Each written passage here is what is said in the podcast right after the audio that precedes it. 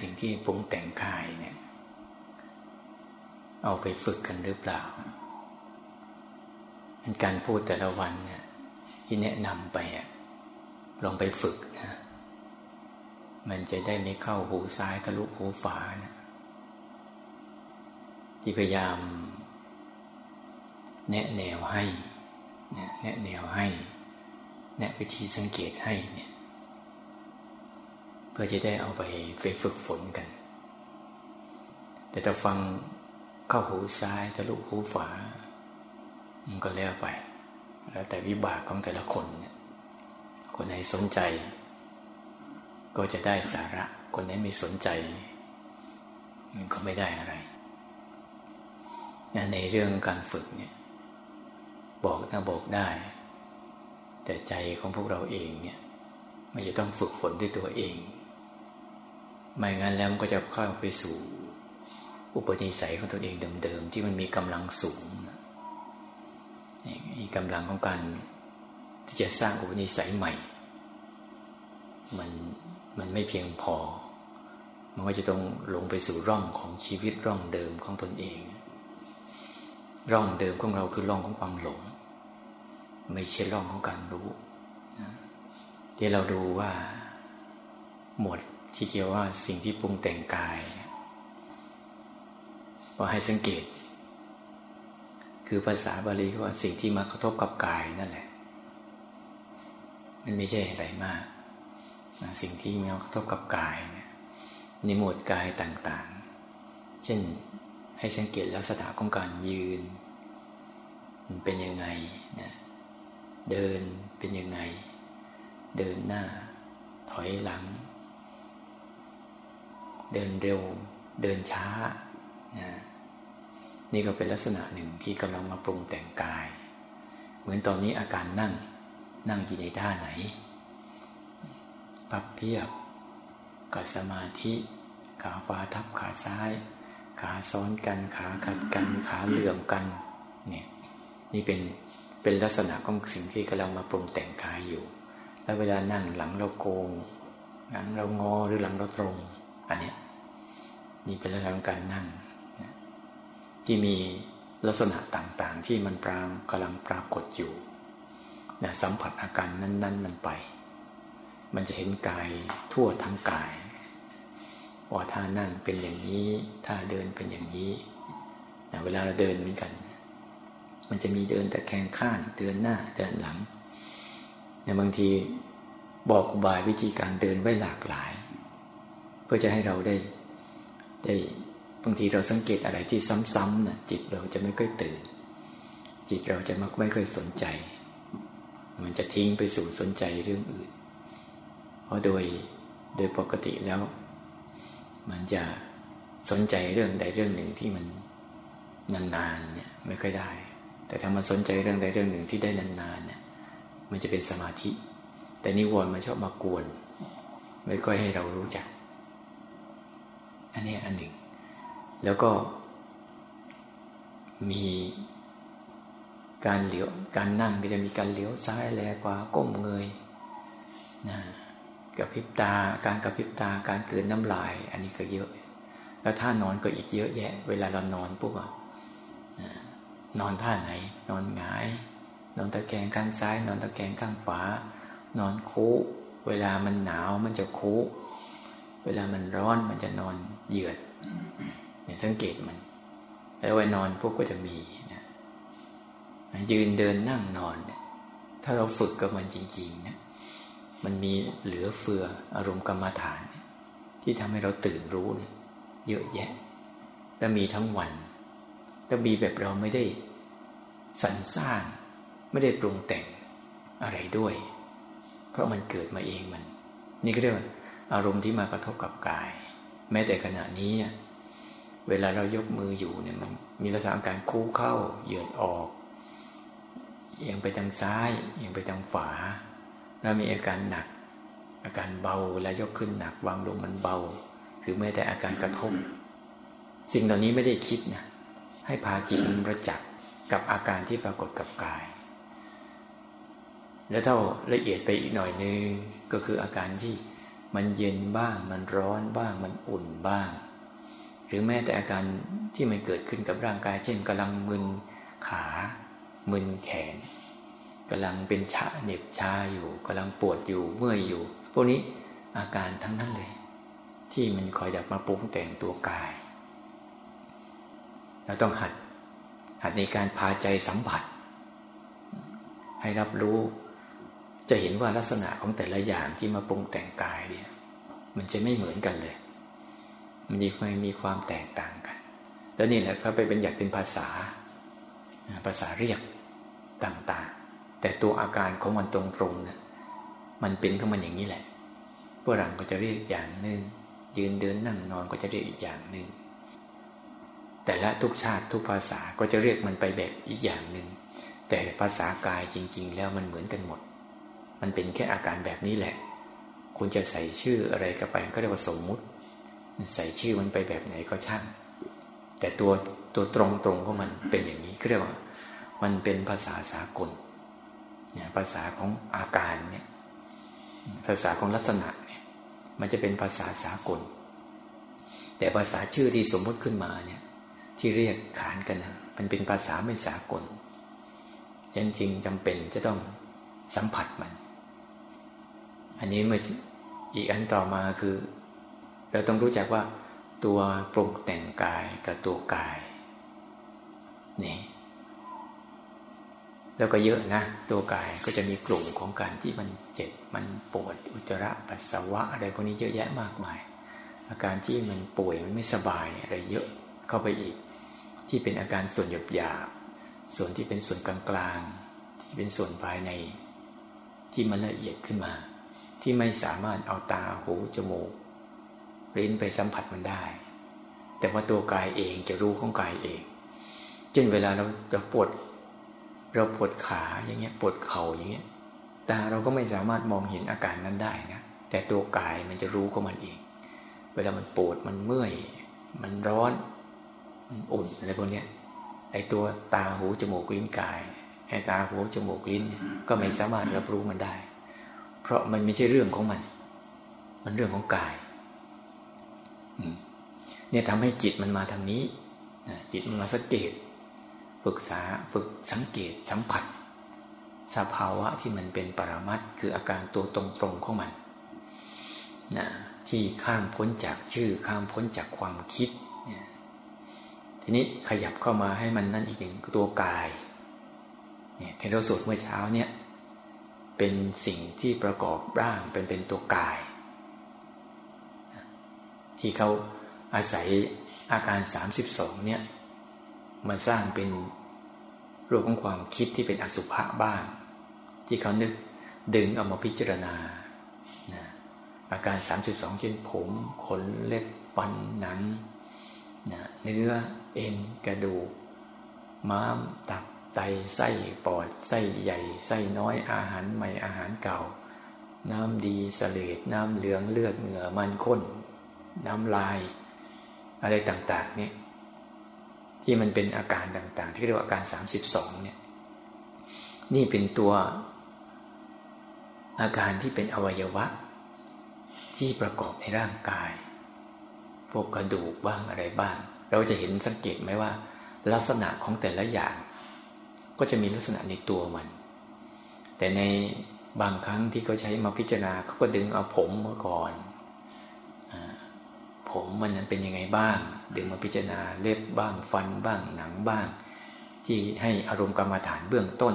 เกสาโลมานะขาตันตาตะโจตะโจตันตานะขาโลมา เกสาเนี่ยให้ท่องแล้วก็นึกถึงภาพของผมมันเป็นยังไง ขนมันเป็นยังไง เล็บมันเป็นยังไง ฟันมันเป็นยังไงหนังมันเป็นยังไง นี่ก็ให้ขยับเข้ามา ที่จะมาฝึก รู้เจ้าตัวกายนี่อีกทีหนึ่งแล้วก็อาการก็ตัวกายก็ เอาผ่าศพดู ลอกหนังทิ้งไป เห็นเนื้อบ้าง เห็นเอ็น เห็นเส้นเลือดบ้าง เห็นเอ็นบ้าง ลอกทิ้งไป เห็นโครงกระดูกบ้าง ลอกทิ้งไป เห็นตับไตไส้ปอด อะไรต่างๆ เพื่อดูไปพิจารณาไป คิดย้ำคิดย้ำทำย้ำคิดย้ำทำย้ำคิดย้ำทำให้จิตมันวนเวียนวนเวียนอยู่ตรงนี้ให้มันเห็นชัดๆมันก็จะเกิดอสุภะแต่พวกเรานี่เห็นอสุภะแบบอีกอย่างหนึ่งสุภาคือเห็นความทุกข์ของร่างกาย เวลาเรา เดี๋ยว เดี๋ยวก็ต้องนุ่ง เดี๋ยวต้องซัก เดี๋ยวต้องอาบ เดี๋ยวก็ต้องขี้ เดี๋ยวก็ต้องเยี่ยว เดี๋ยวต้องเดิน ต้องยืนต้องนั่ง ต้องนอน ต้องเปลี่ยนอยู่บ่อย ๆ เนี่ย เป็นเรื่องของความทุกข์ของร่างกายอยู่ตลอดเวลา ที่เรามักไม่ค่อยสนใจ ที่มันไม่สนใจ เพราะมันกลัวความทุกข์มันไม่ยอมศึกษาความทุกข์ของร่างกาย ที่เห็นอยู่ เดี๋ยวก็ต้องกินอีกแล้ว เวลากินก็ยุ่งยากมากมาย ทั้งไปหามากิน ทั้งต้องล้างสิ่งที่ต้องกิน แล้วต้องเก็บอีกสารพัดนะเยอะแยะหรือแม้แต่นุ่งไม่กันเดี๋ยวก็ต้องซักซักก็ต้องนุ่งอีก มันเหม็นเน่าอยู่ตลอดเวลาเนี่ย เดี๋ยวก็จะถ่ายอุจจาระปัสสาวะเนี่ยนี่ก็เรียกว่า ลักษณะของการที่เห็นโทษของกาย อสุภะคือเห็นโทษ โทษของการมีร่างกาย มันต้องมีโทษคือต้องแบก แบกไปจนตลอดชีวิต แบกไปจนวันตาย ให้เห็นโทษของร่างกายต่างๆ ส่วนใหญ่เราไม่ค่อยเห็น เราแต่มีแต่หลงมันประคับประคองมัน ยึดถือมันเป็นของเรา เนี่ยเราดูไปอีกปุ๊บมันจะเห็นอาการที่มาประกอบกับตัวกาย ลึกลงไปอีก สิ่งที่มาปรุงแต่ง ปรุงแต่งลักษณะรูปลักษณ์ของตัวกาย นี่เรียกว่าธาตุสี่เนี่ยลองดูลงไปมันจะแบ่งแบ่งหมวดหมู่ไปอีก เช่นธาตุดิน มันก็จะแบ่งเป็นโครง มันแกปั้นมาเป็นโครงกระดูกบ้าง ส่วนไหนที่เป็นส่วนที่แข็งนะ เนี่ยมันจะปั้นมาเป็นส่วนโครงกระดูกกระดูก นิ้วมือกระดูกข้อเท้า กระดูกแข้งกระดูกขากระดูกเขา่ากระดูกสะโพกกระดูกหลัง กระดูกซี่โครง กระดูกก้านต้นคอ กระดูกแขน กระดูกกระโหลกศีรษะนี่ นี่เก็เป็นกลุ่มของธาตุสี่ที่เขากำลังจะมาปรุงแต่ง เป็นรูปลักษณ์ของโครงสร้างของร่างกาย ต่อมาดินแล้วก็มาน้ำ พวกน้ำก็จะเป็นลักษณะของน้ำเลือด น้ำเลือด น้ำหนอง น้ำลาย น้ำมูดน้ำในไขข้อน้ำที่มันทำให้ร่างกายเนี่ยห่อหุ้มชุ่มชื่นอย่างอีกอันหนึ่ง แล้วก็จะมาปรุงแต่งเป็นเป็นเนื้อเนี่ยเป็นเนื้อเป็นหนัง เป็นโครงสร้างที่เอามาเหมือนกับเอาดินมา โครงสร้างของมันมาฉาบมาปาฉาบมาปะ นะประกอบกันแล้วก็เอาหนังมาฉาบไว้ แล้วก็เอาเนื้อเนี่ยต่างๆเนี่ยซ่อนไว้ข้างในมันก็สร้างบ้านที่เอาอิฐไว้ข้างใน แต่เอาปูนฉาบข้างนอก นี่ก็จะเป็นลักษณะอย่างนี้อีก ก็จะเป็นส่วนของน้ำส่วนของลมก็คือ ลมที่เราเราหายใจเข้าหายใจออกนะลมที่เราหายใจเข้าหายใจออกว่าลมลมขึ้นเบื้องสูงลงลงต่ำบ้างพวกนี้ มันจะเป็นธาตุลม ที่มันมีช่องว่างก็ให้ลมแทรกเข้าไป ที่ร่างกายนำเอาลมไปใช้ เป็นออกซิเจนที่จะไปกับเม็ดเลือดที่ไปเลี้ยงอวัยวะเป็นเลี้ยงเซลล์ต่างๆ ในร่างกายนี้นี่ก็เป็นส่วนของธาตุลมดินน้ำลมแล้วจนทางไฟก็คือ อาการอุ่น อาการร้อนที่เกิดขึ้นตามร่างกาย อันนี้ก็เป็นตัวองค์ประกอบของร่างกาย ให้เรารู้จัก ให้เรารู้จักมันว่าอ๋อร่างกายที่มันเกิดขึ้นมานี้ มันไม่ใช่เรานะไม่ใช่เราแล้วก็ไม่ใช่ของเราด้วย แต่เป็นของธาตุสี่ที่เป็นธรรมชาติเดิมแท้นะที่มันเรียกมหาภูรูปคือรูปที่ยิ่งใหญ่คือรูปของธาตุสี่ที่มักปั้นธาตุสีนี่มันมักปั้นเหมือนเด็กที่เล่นปั้นดินเหนียว ชอบปั้นเป็นรูปม้ารูปแมว รูปนกรูป สัตว์รูปน้องรูปนี้ไปเรื่อยๆธาตุสีก็เหมือนกัน มันมักปั้นนะด้วยปัจจัยที่ประกอบออกมาก็ปั้นเป็นรูปโน้นรูปนี้รูปนั้นก็มันไปทั้งโลก ทั้งจักรวาลเนี่ยมันจะปั้นดวงดาวปั้นดวงจันทร์ดวงอังคารดวงอาทิตย์ที่เราใส่ชื่อชื่อไปนั่นแหละ มันปั้นมาจากธาตุสีเนี่ยมันมักปั้น นะเหมือนเด็กที่ชอบปั้นดินเหนียวเล่นๆนะเอาประกอบอันเป็นอันนี้ประกอบกันแล้วมาเป็นอันนี้ฉันในในอำนาจของธาตุสีเนี่ย สูงนะสูง มันปั้นมาเป็นระเบิดนิวเคลียร์ก็ได้ มันใช้อาศัยปัจจัยประกอบกันเนี่ย ปั้นเป็นอาวุธต่างๆ หรือปั้นมาเป็นอาหารการกินต่างๆทำได้ทั้งคุณทำได้ทั้งโทษ มากมายมหาศาล รือแม้บางครั้งมันก็ปั้นมาเป็นพวกเชื้อโรคเชื้อโรคเชื้อไวรัสอะไรต่าง ๆ ที่เรารับสัมผัสอยู่เนี่ยนี่ทั้งนั้นเลยนะอิทธิพลพุทธาสี่ทั้งนั้นเลยที่มันปั้นโรคโควิดมาเนี่ยก็เหมือนกัน มันเกิดมาจากธาตุสี่ที่มันมันปั้นเป็นฝักฝ่ายของการทำลายบ้างฝักฝ่ายของการส่งเสริมบ้างเขาเรียกฝักฝ่ายของสร้างภูมิต้านทานบ้างไม่ใช่เรื่องมหัศจรรย์อะไรนะเป็นเรื่องปกติของมัน เพราะมันมักปั้น มันปั้นตามเหตุตามปัจจัยถ้ามันปรุงแต่งเหมาะสมมาพวกก็เป็นอันอื่นไปไม่เหมือนต่างมันเหมือนนักวิทยาศาสตร์กันแหละเขาผสมสูตรใดสูตรหนึ่งได้เนี่ยเขาก็ใช้ธาตุสีอันนี้ให้เราเข้าใจว่ามันไม่มีเรา มันมีแต่สิ่งที่มันปั้นกัน ทีนี้ในในสิ่งเหล่านี้เนี่ย เราก็ต้องรู้จักว่า มันจะมีตัวสิ่งที่ปู ปรุงแต่งกาย แล้วก็มีตัวกาย แล้วมันก็พอมันผสมเสร็จปุ๊บมันก็จะปั้นอีกอันหนึ่งคือเรียกว่าตัว กายะวิญญาณ วิญญาณเนี่ยวิญญาณทางกายนั้นวิญญาณทางกายก็คือ ตัวที่คอยจะเป็นตัวเซนเซอร์คอยจะรับรู้ตัวเนี้ยกายะวิญญาณเนี่ยมันจะซ่อนอยู่ในกายนี้ ตัวนี้เป็นอีกตัวหนึ่งที่เป็น เป็นสื่อเชื่อมต่อถึงนามธรรม เชื่อมต่อถึงจิตนะแค่ตัววิญญาณนะจักขุวิญญาณคานะวิญญาณ ชิวหาวิญญาณกายะวิญญาณ แล้วก็มโนวิญญาณเนี่ย นี่ก็มีลักษณะหนึ่ง แต่ละอันเนี่ยเขามีหน้าที่กายะวิญญาณเนี่ย ตัวนี้ก็ก็มีหน้าที่รับรู้เขามีลักษณะเดียวกันหมดเลย ลักษณะของเขาคือการคอยดักรับรู้ว่าอะไรกำลังเกิดขึ้น เราจะสังเกตบางคนบางคนที่เป็นอมพึกอมพาที่กายวิญญาณบางส่วนมันเสียไป เช่นบางครั้งขามันเป็นอมพึกอมพาที่ยกายวิญญาณส่วนขามันเสียไป มันจริงไม่รู้ร้อนรู้หนาวรู้ปวดรู้เมื่อยหรือบางคนเป็นอมาพาตครึ่งตัวเงี้ยมันเลยไม่รับรู้ตั้งแต่คอลงไป ร่างกายลงไป จะนอน จะใครจะเอาเข็มไปทิ้งเอาอะไรไปแทงแค่ กายวิญญาณบางส่วนมันเสีย มันไม่สมบูรณ์ แต่คนที่ยังรับรู้ได้อย่างสมบูรณ์เนี่ยนี่คือคนที่ยังดีอยู่เช่นเวลาร่างกายมันเจ็บมันไม่สบาย มันปวดมันเมื่อยนี่ร่างกายวิญญาณยังทำหน้าที่ได้ได้สมบูรณ์อยู่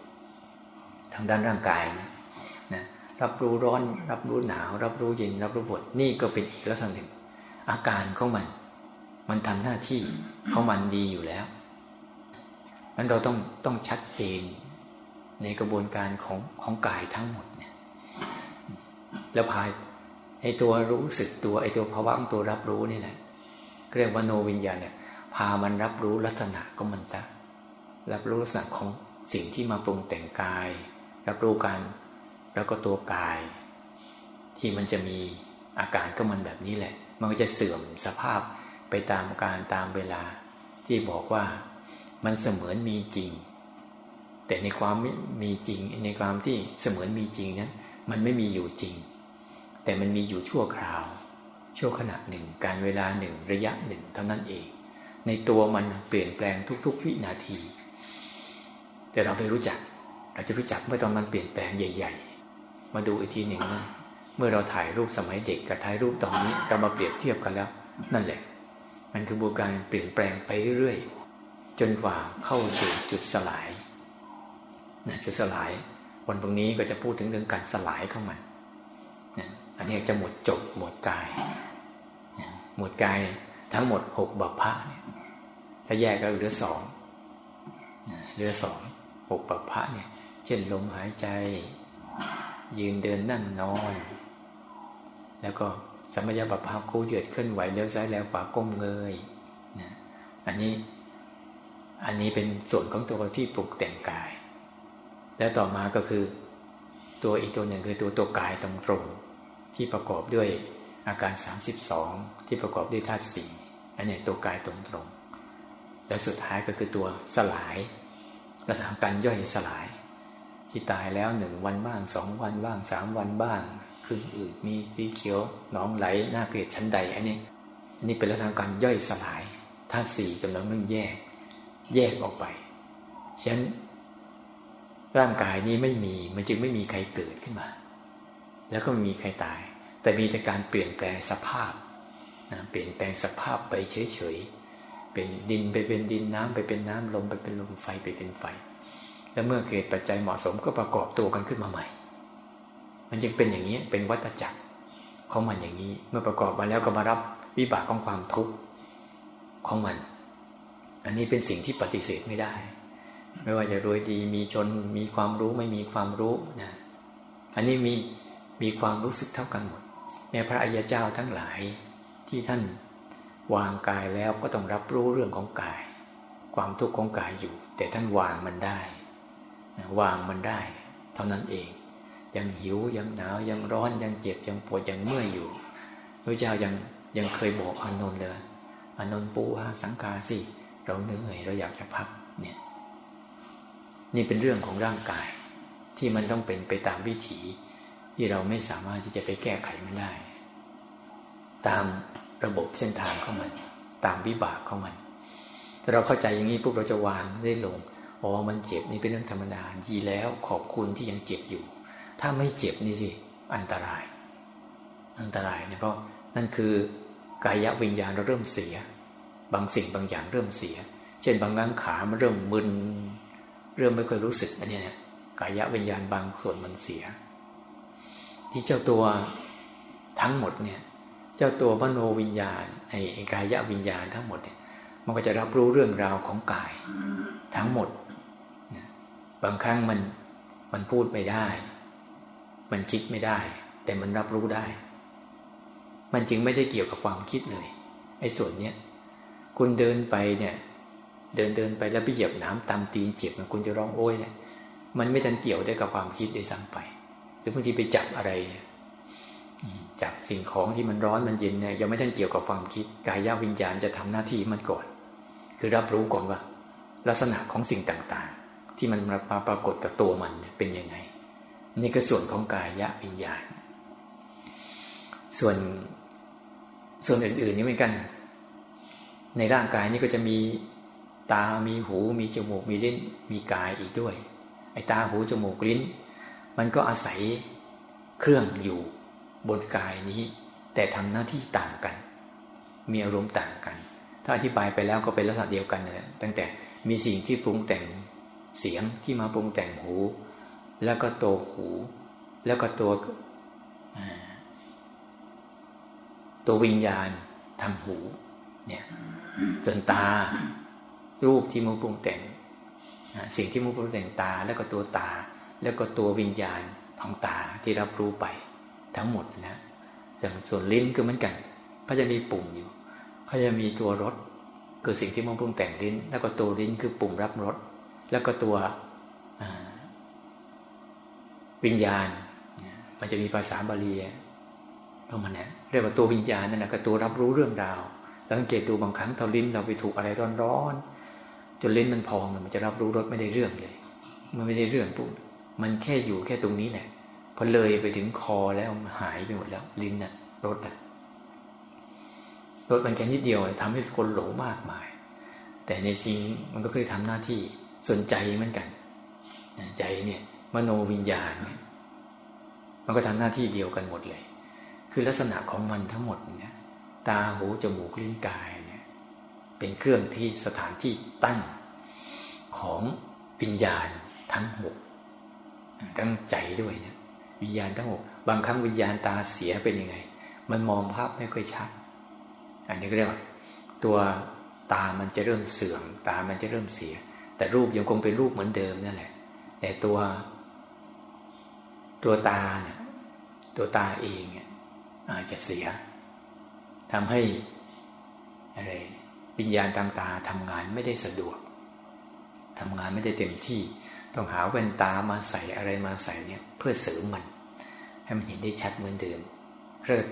เรายิงอายุมากเข้ามากเข้าวิญญาณทางหูมันเสีย ก็จะเห็นชัดว่ามันเริ่มแล้วว่า ไอ้ตัวหูมันเสื่อม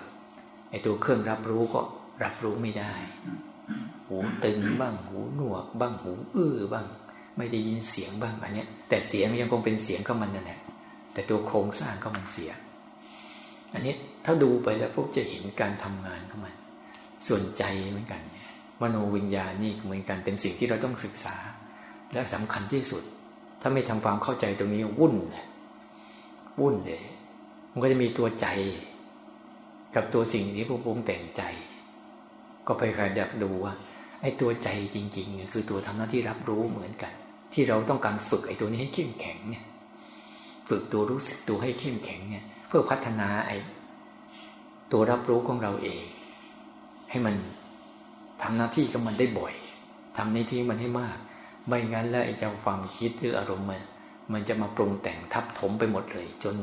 จนภาวะของการตื่นรู้จะไม่เกิดขึ้น รู้แล้วหลง รู้แล้วหลง ไม่ใช่รู้แล้วรู้ รู้แล้วหลงไปกับสิ่งที่รู้หมดเลย สังเกตไหมลักษณะความคิดมีกี่อย่าง เคยสังเกตไหมที่ว่าคิดคิดคิดกันนะสังเกตลักษณะของมันไหมว่าไอ้ความคิดนี่ยมันมีลักษณะแบบไหน เห็นบ่นอยู่เรื่อยๆคิดมากจังเคยดูมันไหมว่ามันคิดเนี่ยมันมันมีลักษณะยังไงเคยนั่งดูไหมว่าเนี่ยจันคิดเยอะจังคิดมากจังบางคนยังไม่รู้จักเลยซ้ำไปว่าตัวเองกำลังคิด เคยสังเกตกันไหมมันมีลักษณะยังไง เจ้าความคิดเนี่ย เห็นบ่นว่าคิดมากคิดมากอะ่ะแล้วเคยดูไหมว่ามันมันมีลักษณะยังไงเวลาคิดอะนี่เจ้าดาวเออ มีลักษณะยังไงเจ้าจะคิดเนี่ยนั่นมันอันนั้นเป็นอาการเป็นเป็นผลของมัน แล้วแต่ตัวมันน่ะโยมจักไหมเคยดูว่าตัวมันลักษณะเป็นยังไง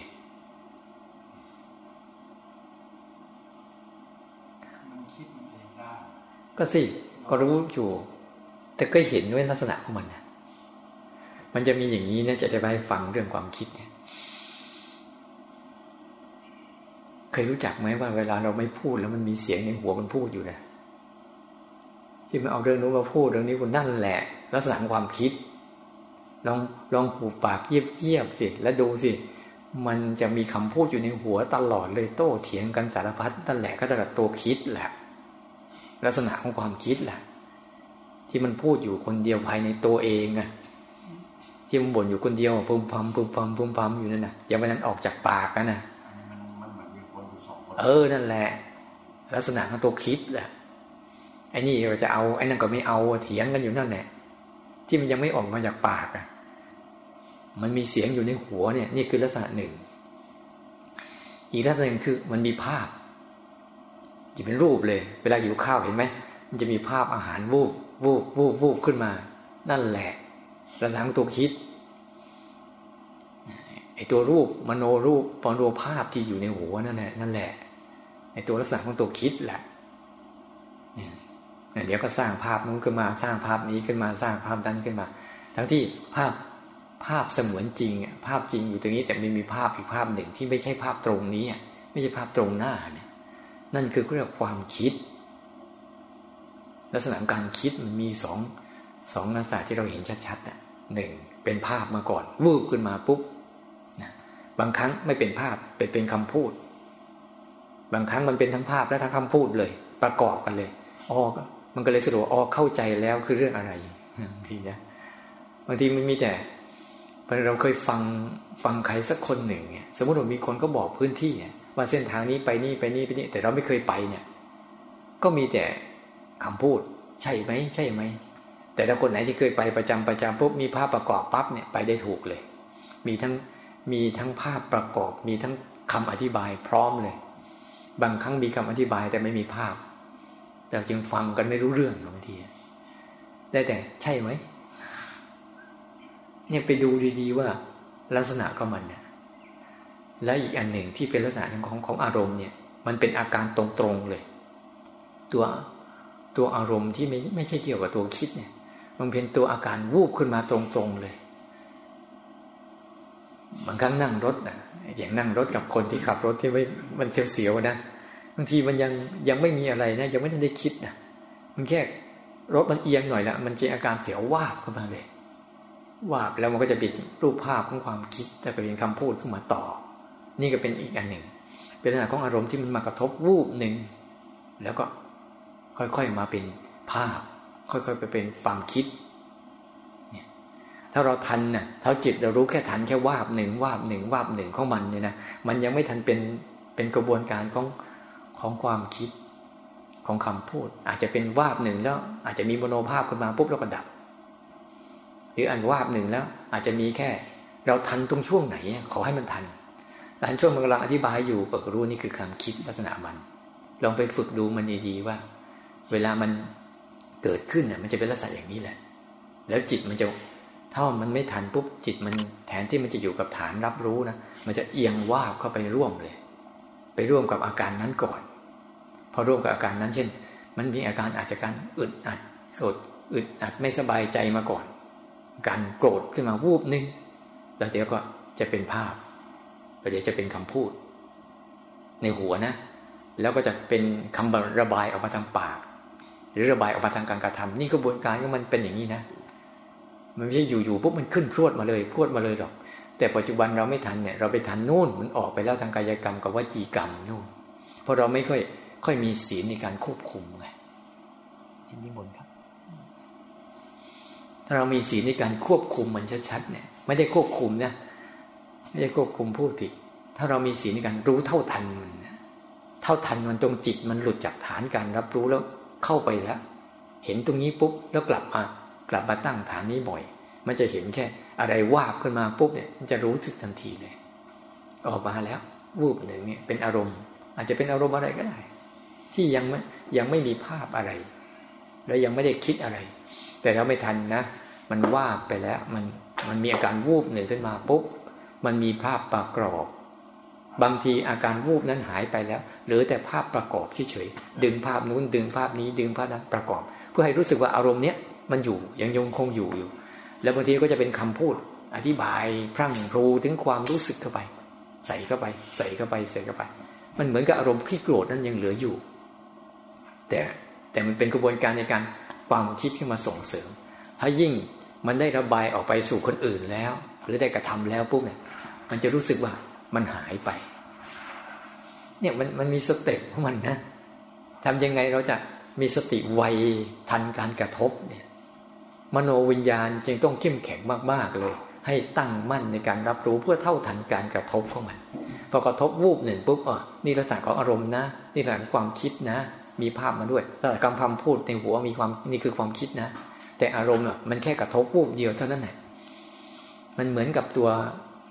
จุดเชื้อไฟ ถ้าเราไม่ทันปุ๊บเราก็จะเสร็จ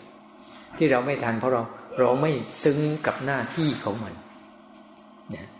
เราไม่รู้สึกลึกซึ้งกับหน้าที่ของมันว่าจิตมันทำหน้าที่นี้นะทำหน้าที่รับรู้เรื่องราวนะ ไม่ใช่เป็นไปตามเรื่องราว มันก็จะเห็นลักษณะของมัน มันไปดูเด้อลักษณะของความคิด แต่มันนั่งปล่อยให้มันคิดแล้วก็ดูมันลักษณะมันเป็นยังไงมาศึกษาแบบเนี้ย ไม่ต้องไปกลัวมัน ต้องรู้ตัวต้องรู้มันให้หมดก่อน มันจึงจะมึงจะจัดการกับมันได้ ที่เราจะจัดการอะไรจัดการที่เหตุพอ เวลามากระทบปุ๊บ เรารับรู้ปั๊บเราไม่ไปแล้วโกรธก็รู้แค่โกรธเท่านั้นเองมันก็จะจบ มันไม่ได้ไม่ได้สร้างภาพขึ้นมาอีก ไม่ได้สร้างความคิดในหัวขึ้นมาอีก ไม่ได้สร้างการกระทำไม่ได้สร้างคำพูด มันก็เลยไม่ไปไหน มันเลยหยุดตัวมันเองแค่นั้นเลยบอกว่าบางครั้งอะ มันอาจจะออกมาแค่ เราอาจจะไม่ทัน เช่นมันเกิดอาการวูบหนึ่งมากระทบกับจิตปุ๊บรับรู้ไม่ทันปั๊บ มันก็จะมีภาพซ้อนขึ้นมาปุ๊บเรารับรู้ไม่ทันอีก มันจะมีคำพูดอยู่ในหัว เรารับรู้ไม่ทันอีก ถ้าเรารับรู้ไม่ทันอีกก็ออกมาทางกายกรรมกับวิจีกรรม รับรู้ไม่ทันอีก ก็เลยเป็นวิบากรอบใหม่ รอบใหม่ของมันจะจดจำไว้ว่า อารมณ์นี้เกิดขึ้นมาเมื่อไหร่ต้องสนองตอบแบบนี้แบบนี้แบบนี้เนี่ยจะสนองตอบกันอย่างนี้อย่างนี้อย่างนี้แล้วเวลาอารมณ์โลภะเกิดขึ้นมาปุ๊บก็สนองตอบแบบนี้แหละ โรควูบความอยากได้วูบหนึ่งขึ้นมาปั๊บจิตรับรู้ไม่ทันอาการนี้ปุ๊บอะก็สร้างมโนภาพ สร้างคำอธิบายว่ามันจำเป็นว่ามันต้องการว่ามันอยากได้อะไรสารพัดเหตุผลว่าพรั่งพูขึ้นมาเพื่อเพื่อลุกเพื่อจุดอารมณ์นั้นให้มันมันลุกอยู่ พอเราทนไม่ไหวมันอึดอัดขัดเคืองบีบคั้นมากเข้ามากเข้าไปไง นี่ก็คืออาการของมันอีกอันหนึ่งก็เลยต้องไปพูดเลยต้องไปทำพอทำไปแล้วเป็นไงจบอารมณ์รอบใหม่ ที่มันมาอีกเขาเนี่ยเรียกว่าวิบากร่องนี้คือร่องวิบากล่องหลงไปในอารมณ์เนี่ยทีนี้อารมณ์ก็เลยมีกำลังมีอิทธิพลในการบีบคั้นหัวใจเรา เกิดแต่ละเรื่องเกิดแต่ละอาการเกิดแต่ละสภาวะ มันก็เข้าไปบีบหัวใจเรา ให้เราไม่ไหว ให้เราต้องทำที่นั้นเราทนแหละเอาเมื่อเราไม่ทันสองกระบวนการนี้ เราทนข้างนอกก่อน ทนมันข้างนอกก่อน อย่าให้มันออกมาทางกายกรรมกับวจีกรรม จะทำอะไรแต่ละอย่างกายกรรมกับวจีกรรมเนี่ยต้องมีสติสัมปชัญญะที่ดีที่สุด พิจารณาให้รอบครอบที่สุดว่าทำไปด้วยอะไรถ้าไม่กายกรรมวจีกรรมไม่ออกปุ๊บมันก็จะเหลือแต่ไอความคิดอยู่ในหัวอยู่ฟุ้งอยู่อะฟุ้งไปไม่เป็นไร เราไม่สนใจ เราเริ่มไม่สนใจไม่ใส่ใจไม่ให้ค่ากับมันเมื่อไหร่ปุ๊บเราก็สนใจสิ่งที่เราทำไปต่อ มาอยู่กับฝากฝั่งของสิ่งที่ข้างร่างกายเนี่ย เราไมีจังหวะนี้ไง จังหวะที่เราอยู่กับกายเนี่ย เราก็มารับรู้เรื่องของกายเราต่อไปอีก ที่มันกระทบปรุงแต่งที่มันเราไม่ได้สรรสร้างหรือเสแสร้งขึ้นมาเนี่ยแล้วก็ทำรับรู้ลักษณะของร่างกายไป เป็นตัวถ่วงสมดุลเป็นตัวเป็นตัวอะไรตัวช่วยบรรเทาพอเราสู้กับตังตรงๆไม่ได้เพราะมันมีเคยนิชินเคยชินกับนิสัยร่องเดิมพอเรามาจับตรงนี้ปั๊บเราก็มีมีที่พอจะพักพอจะดึง พอจะรั้ง พอจะฉุด พอจะเปลี่ยนทิศทางมันบ้าง สร้างเหตุให้มันรู้เรื่องนี้บ่อย ๆ ก็เลยบอกว่า ให้มันรู้กายให้ลึกซึ้ง แล้วเข้าใจมันให้ดี เพราะมันเป็นที่อาศัยอันหนึ่ง ที่จะทำให้ภาวะของตัวรับรู้เราเนี่ย คอยดักที่จะไม่ถลำไปกับมันเพราะเราเห็นสังเกตไหมว่า เท่ามโนเราไม่มีกำลังแล้วไซเนี่ยเลยบอกว่า ปัจจุบันเราจะหาย ตาหูจมูกลิ้นกายเราก็จะหาย การรับรู้เราจะหาย เพราะมโนใจอะ มันถูกอารมณ์ตัวเนี้ยตัวโกรธเข้าไปใช้ตัวอยากเข้าไปใช้ หรือบางทีก็มาในรูปของตัวที่มันอารมณ์ดีๆ ก็มี ที่เรารู้สึกว่ามันโอ้นี่ดีมากเลยมีความสุขมากกับวูบเข้าไปอีก วูบเข้าไปอีกก็เกิดการจินตนาการว่าทํำยังไง จะได้เยอะๆสัมผัสเยอะๆก็เกิดความคิดเกิดการกระทำร่างกายฉะนั้นมันเป็นได้ทั้งสองฝ่าย ต้องดูดีๆว่า ทั้งฝ่ายที่เราพอใจ ทั้งฝ่ายที่เราไม่พอใจเนี่ย มันวูบไปได้ทั้งสองส่วน จะทำให้เราหลงในจังหวะเนี้ยถ้าเราเห็นปุ๊บเนี่ยเราจะคืนตัวเองมาสู่ปกติเฮ้ยแกรับรู้พอ แล้วพอพอตัวรับรู้เริ่มเห็นชัดนะมันจะเริ่มเห็นอาการของแต่ละอันแต่ละอันแต่ละอัน ของแต่ละลักษณะของแต่ละอารมณ์เนี่ยมันจะเริ่มชัดเจนขึ้น ชัดเจนขึ้นชัดเจนขึ้นภาวะของการเป็นผู้รู้ผู้ตื่น ผู้รู้ผู้ดูผู้เห็น ที่จะดูการแสดง มันจะค่อย ๆ ปรากฏขึ้นมา มันไม่ได้มีความต้องการที่จะอยากได้อะไร สงบก็ไม่เอา ไม่สงบก็ไม่เอา เพราะเมื่อคุณเอาสงบเมื่อไหร่คุณก็วูบไปข้างหนึ่งแล้วเดี๋ยวไม่สงบคุณก็วูบไปอีกข้างหนึ่งแล้วแต่คุณรู้กัน สิ่งที่ภาวะมันวูบหนึ่งขึ้นมากระทบกระทบเนี่ยเคยนั่งรถไป นั่งดูอาการกลัวนั่งดูอาการกลัวกันเนี่ยมันจะมี เวลาเรานั่งรถไปแล้วมันคนขับมันพาหวาดเสียวนี่ยมันจะมีอาการเดี๋ยวก็ขับเร็วๆเนี่ย เวลาเขาพอไปถึงโค้งถึงไรเนี่ยเราจะเบรกก่อนเพื่อนเลยทั้งที่เราเราขับรถไม่เป็นนักกายจะจะเห็นอาการเก่งของร่างกายแสดงออกมาเลยนั่นนี่นี่กายมัน มันแค่มันวูบหนึ่งขึ้นมา แล้วมีวันหนึ่งนั่งอยู่เฉยๆแล้วไม่ต้องไปทำอะไรกับมันสิมันจะเห็นวูบหนึ่งขึ้นมา พอเราดูแค่เห็นตรงนี้ปุ๊บวูบหนึ่งแล้วหายไป อาการกายจะไม่ปรากฏ พอเห็นวูบหนึ่งอะไปแล้วอันนี้มันคือยอมรับมันเออเนี่ยมันยังกลัวตายอยู่นะวืบหนึ่งขึ้นมาอะหาย วืบหนึ่งหายวืบหนึ่งเออสนุกดีเหมือนกัน เนี่ยถ้าเราเห็นจังหวะนี้ปุ๊บเนี่ยโกรธการโกรธของคนจะไม่เป็น ไม่ทันโกรธแต่เห็นลักษณะความโกรธไปก่อน มันจะมีมีรู้สึกเบื่อรู้สึกเซ็งรู้สึกโกรธรู้สึกอยากเพราะมันเห็นตรงกระบวนการตัวนี้ก่อนก่อนที่จะเป็นภาพ ในหัวสมองที่เป็นการคิด ก่อนจะเป็นคำพูดบรรยายอยู่ในหัวสมอง หรือบางครั้งเราสังเกตดูดีๆสิเราอยากอะไรได้สักอย่างหนึ่ง แล้วเราลองไม่ทำดูสิเราจะเห็นกระบวนการของมันทั้งหมดเลย เนี่ย ข้อดีของการฝึกฝืนเป็นอย่างนี้แหละ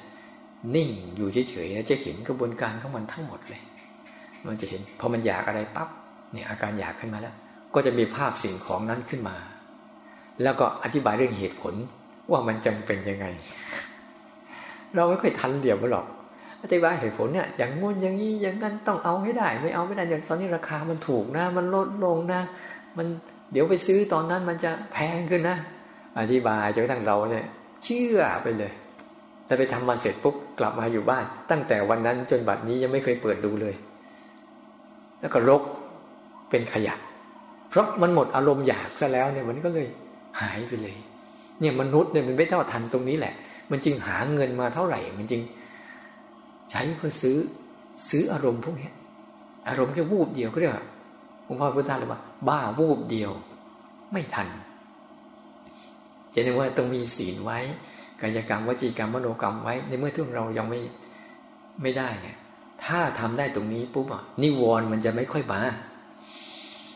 นิวรณ์ก็มาจากคำว่าอะไรอาวรนั่นแหละ ได้ทำสักทีหนึ่งก็ชื่นใจประมาณนั้นแหละ นิวรณ์ด้วยนะได้เสร็จสักทีหนึ่งก็สบายใจอะไรอาวรไม่ยอมหลุด ไม่ยอมล้นใช่เวลาเราฝึกปั๊บยิ่งเราฝึกธาตุรู้ของเราเนี่ย ฝึกให้มันตรงกับมัน ตัวใจจริง ๆ คือมโนวิญญาณเนี่ยรับรู้อารมณ์ นี่คือหน้าที่ของมันตรงๆถ้าเราชัดเจนตรงนี้นะเราจะเห็นกระบวนการอ๋อ มาอีกแล้วอะเวลามันสนุกนะก็จะเห็นอาการวูบดึงขึ้นมา แล้วก็จะเห็นอาการยิ้มเกิดอาการภาพขึ้นมา ดูยากที่สุดช่วงไหนรู้ไหมตากับอารมณ์ในใจเนี่ยดูยากที่สุดเลยพอมีภาพประกอบปุ๊บอารมณ์มันชอบทันทีปั๊บมันยังไม่ต้องมโนเลยทีนี้มันมีภาพประกอบทันทีเลย แล้วก็ชอบไปเลยชังไปเลยตรงเนี้ย จังหวะของภาพที่มาเกิดใน ภาพเกิดทางตาเนี่ยมันจะไม่ก็เห็น ไม่เห็นก็เห็นไออารมณ์บูบถึง แล้วก็ไม่ก็เห็นภาพมโนภาพในใจหรอก แต่ถ้าหูเนี่ย มันจะเห็นชัด เพราะไม่มีภาพประกอบ อย่างพอได้ยินเสียงปุ๊บเนี่ยมันเสียงนกเสียงหนึ่งนะแต่เราไม่เห็นตัวมันนะเราจะมีภาพประกอบขึ้นมาทันทีเลย ภาพจะขึ้นมาพอมีความรู้สึกว่าเสียงมากระทบหูปุ๊บแล้วมีอารมณ์วูบหนึ่งคือชอบเสียงนี้ปั๊บ มันจะมีภาพมาประกอบทันทีเลย เพราะมันไม่มีภาพทางตา แต่มันจะมีภาพทางมโนใจขึ้นมา เนี่ยมันจะคิดเป็นภาพกันมาก่อน ว่าอันนี้หรือเปล่า อันนี้หรือเปล่า อย่างนี้หรือเปล่าอย่างนี้เปล่า ถ้าเราไม่มีความรู้เรื่องนก มันก็จะไม่หายมันก็จะหายไปนะก็แค่เสียงเพาะเฉยๆอันเนี้ยต้องปล่อยให้อารมณ์มันเกิดแล้วเปิดจิตกว้างๆมึงจะทำอะไรมึงทำไปเลยมึงจะทำอะไรมึงทำไปเลย ต้องทำอย่างนั้นนะทำจิตแบบ ไม่ได้ห้าม ไม่ได้กัน ไม่ได้กีดกันเลยทำอะไรทำไปเลย จะได้ดูมันว่ามันทำกันได้ยังไง มันประกอบด้วยอะไร แล้วที่สุดของมันไปไหนวันสุดท้ายมันจะลงไปสู่ไตรลักษณ์หมด เห็นหมดเลย นี่ก็เรียกการพิจารณาโดยใช้เจโตวิมุตต์ดูลักษณะของมันไปจนกระทั่งเข้าใจของมันทั้งหมดเลย ไม่ได้มีการคิดเข้าไปแทรกแซงเลย มีแต่ภาวะนั้นพาจิตสัมผัส ของมันตรงๆเลย มันจึงไม่มีคำว่ากลัวอารมณ์ หรือกล้าที่จะไปสู้อารมณ์ ไม่ได้มีความกลัวหรือไม่มีความกล้าอะไร แต่มันมาแบบไหนก็ดูแบบนั้น ดูแบบมันเป็น ไม่ใช่ดูแบบเราต้องการให้มัน เราต้องการให้เป็น ดูแบบเขาเป็นมันสบายเลยนะหัดให้มันชัดๆตรงจุดเนี้ยตรงจุดเนี้ยหัดสังเกตอย่าหัดคิด พาจิตสัมผัส มันเครียดก็รู้มันเครียดแค่นี้แหละ มันเพ่งก็รู้มันเพ่งแค่นี้แหละ ไม่ต้องไปอะไรมาก เออเพ่งกับเพ่งไปสิอันนี้อาการเพ่งนะก็รู้ลักษณะเพ่งเผลอก็รู้ลักษณะเผลอ เพลินก็ลักษณะเพลินอ๋อ มันมีภาพคือความคิดแล้วก็รู้ความคิด อ๋อ มีคำพูดในหัวแล้วก็มันเป็นความคิดอีกลักษณะหนึ่ง ก็รู้ว่ามันคือคิด อ๋อ มันเถียงกันนะว่างกุศลอกุศลก็มันก็คือความคิดนั่นแหละ แต่มันไม่ได้ออกมาทางปากเฉย ก็จะไปยุ่งกับอะไรกับมันมันก็แค่เป็นลักษณะอย่าไปให้ค่าให้ความหมายกับมัน แค่นั้นเราแค่รู้ให้ค่าให้ความหมายกับการรับรู้เป็นหลัก เป็นหลัก รับรู้แล้วไม่ทำอะไร รับรู้แล้วไม่ทำอะไร แต่เรียนรู้การกระทำขอมันไป มันจะค่อยๆทำให้ใจเนี่ยคลาย คลายออก มันจะเกิดร่องใหม่ ร่องสู่การหลุดพ้นจากอารมณ์ทั้งหลายทั้งปวง แต่มีอารมณ์ทั้งหลายทั้งปวง เต็มไปหมดเลย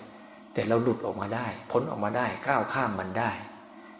ไม่ใช่ไปทำลายมันได้ แต่ตัวมันน่ะ จะทำลายตัวมันเอง